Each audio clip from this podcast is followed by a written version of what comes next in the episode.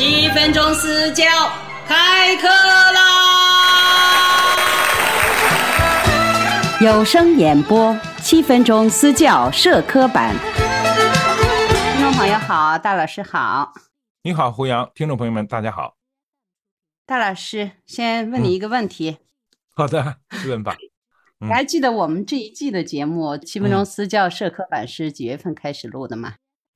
具体开始的时间我还真记不住，整个都是你在策划忙活，包括跟大家有很多的交流，我只是专家点评作用，就我那两把刷子我就拿出来糊了两把，呃，剩下的都是交给你了。那我告诉你吧，是从五月份开始的，是不知不觉、啊、对，三个月过去了、嗯从春天走到夏天，从春天到了夏天是吧？都快立秋了，嗯嗯、像流水一样的时间是一去不回了。时间都去哪儿了呢？时间都标注在了我们的这十二期节目中，也还是小有成绩耶、嗯。是，我们这个节目已经做到今天是十二期了。对，哎，在中国文化中，十二好像是一个非常圆满的数字啊。嗯，小甲子嘛，代表了很多美好的事物。嗯、对对，十二生肖，十二属相。十二是一个中国的一个非常吉祥的数字、嗯、对，好像很多非常美好的词语的笔画数也是十二。那这个我还真没没考察过、嗯、一会儿下了节目你自己去查一下吧，像朋友啊什么的我也没有去落实啊、嗯、那也就说明这一季的节目可能要在这一期节目中圆满落幕了、嗯、太好了，一个结束就是一个开始。本期节目我们在大老师的指导下其实是学习了很多种类别的社科读物的一些播讲的，大老师给我们做了非常精准的点评和无私的指导。可能好多人都想知道就是我们的朋友们究竟呃学的怎么样，收获是什么呢？我呢也从节目中点评的这些个嘉宾里头选了几位，听了听他们对参与节目的感想和收获。太好了，我们先来听一个散文的播讲，有一篇叫《勇气》、嗯、你还记得吗？非常深刻的印象，非常柔美的一个女生、嗯、非常好听。对，是好的，我们首先来听一下吧、呃、那就。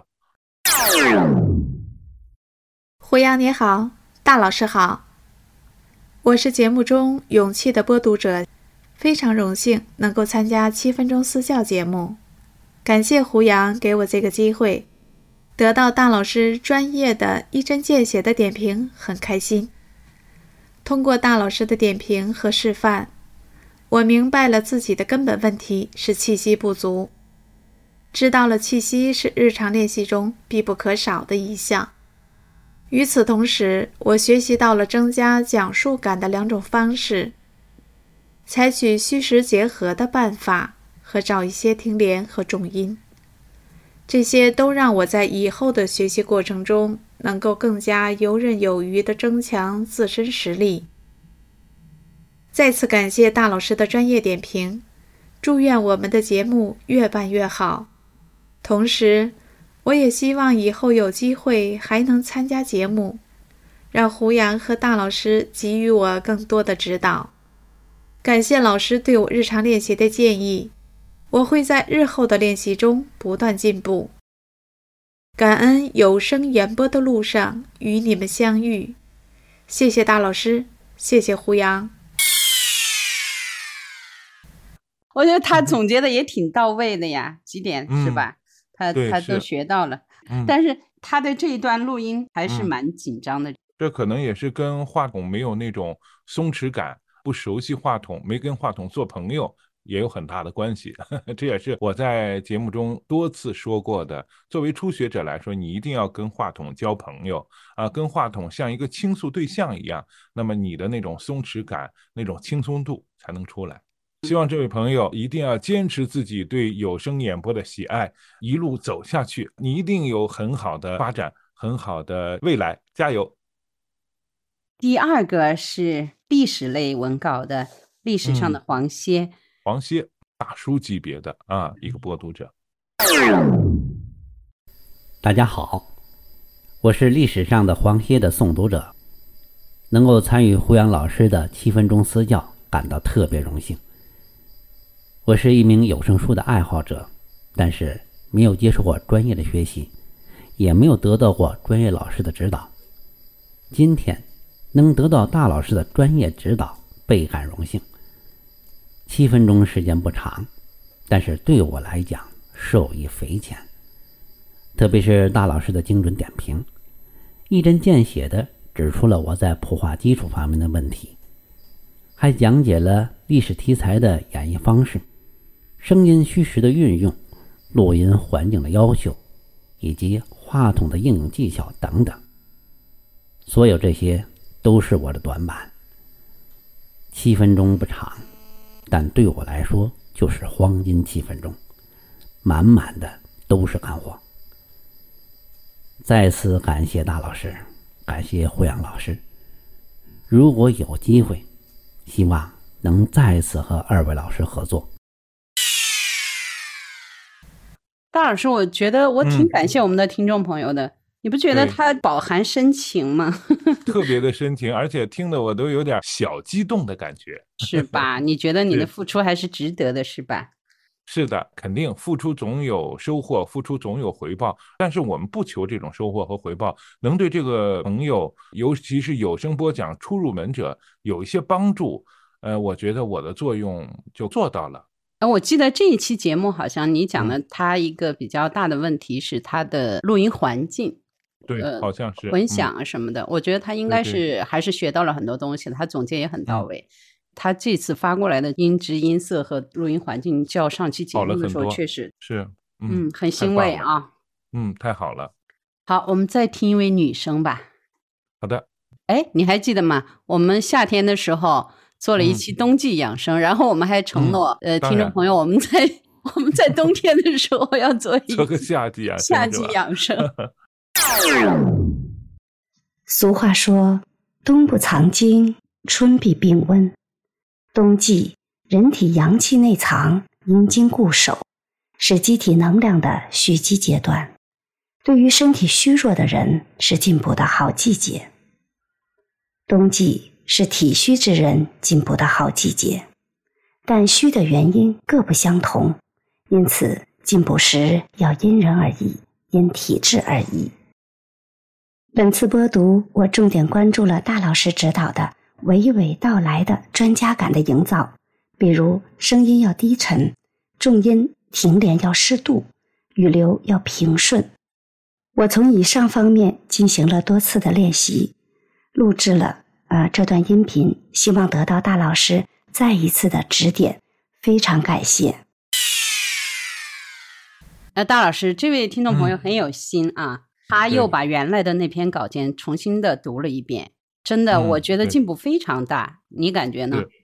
我感觉也非常的大，呃，稍微有点点压喉的感觉，也就是说，它整个的气息啊，还不是特别的充足，所以呢，会体现出来在每句话的句尾有一个压喉，呃，就好像是读不下去了这种感觉。往往我们在很多初学者吧，会出现这种问题，一个是紧张造成的，二一个呢就是气息不够，到句尾的时候呢，可能就出现压喉、颤抖啊这样一些小问题，如果气息再饱满一点可能会更好。嗯，但是娓娓道来的感觉完全做到了，好了很多哈，特别棒。这位听众朋友，你心想事成了、嗯、大老师又给你做了一些更精准的指导，希望你的进步越来越大。好，加油加油，这位朋友。还有一位一位男生、嗯、当时读的是一篇财经类的。两位老师好，非常感谢两位老师对我播读的这段文字非常细心的指导，真的让我收获满满。然后我拿到这篇文字的时候，呃，把它理解成了一篇关于一个家族的历史故事。所以我在播讲的时候呢，呃，我想着呃历史文章讲述的那种深沉的感觉，然后更是把自己的身份和对象的身份建立错误了。呃，也是因为对文章的熟悉度不够，造成在播读时心理上的紧张和播讲状态的不够投入，尤其是在语句停连和重音等方面，自己也是陷入了一个误区，然后特别害怕听众听不懂我说的是什么，所以自己也是越读越紧张，错误也就越多。嗯，特别感谢老师对我的指导，这些问题也让我更深入地了解了各种技巧的运用和自然流畅的重要性。以后我会继续加强练习，希望自己能够更进一步吧。然后最后呢，还是要特别感谢两位老师，谢谢你们的付出，谢谢。啊，他说的太好了，这个特别好听的这个男生、嗯、他把他的心路历程，他自己存在的问题以及如何改善、嗯、都说的特别清楚，我相信他的进步也会特别的快。是，尤其是读所有的文章啊哈，只要把它做成一个讲故事，因为有声播讲啊，其实它跟我们看书读文字是不一样的。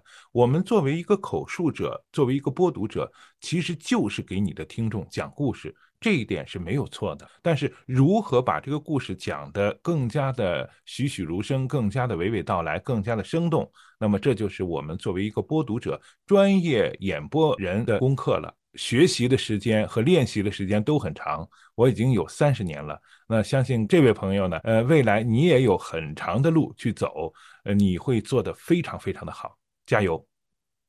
大老师，他们这几位播读者啊，嗯、都不约而同的提出了很多美好的期望、嗯，希望今后还得到你的指点，甚至有的还希望我们节目越做越好。你有什么想法？我觉得胡杨最早啊，我们做第一季的时候啊，哈，第一季结束的时候，我在征求你和很多朋友的意见的时候呢，大家就说社科这个啊单列出来可能会比较有意思。那么这也是你最早的这个想法，就是做了这整期以后，你还有什么想法呢？大老师把这个球又踢给我了，其实其实大老师的宝物袋里头有很多好东西，这一季的社科类只是哎呀不知道多少分之一，让我慢慢的去挖掘吧，然后我们后面看看还有没有就策划一些其他的节目跟听众朋友一起分享，一起来学习，好不好啊，大老师？好的，说的特别含糊啊，呃，其实我有一个特别具体的设想。但是呢，最近一段时间比较忙，我其实想把如何把一个试音做好，做的一个很完美的试音这个话题，我想把它拓展开来讲。嗯，哇，这个太实用了，大老师。对，非常实用的去帮助到每一个初学者，让你们呢在这个有声道路上，首先哇开开一扇门，哇里边非常精彩。嗯，让我们一起共同期待吧。等大老师稍微闲一点的时候。嗯，我来催促他，一定要挤出这个时间给大家谋点福利啊。好的，太好了。那我们这一季的节目到这要依依不舍的给大家听众朋友说再见了。我最后呢，其实我今天咱们在策划这个节目的时候，我就想我想呢就把一首在中国共产党建党一百周年的时候有一首歌叫《少年》送给各位，希望大家呢也能保持赤子之心，在有声演播的这条道路上像一个少年一样永远追逐，永远往前走。让我们在音乐声中期待下一季的更精彩的节目。好的，朋友们，再见。再见。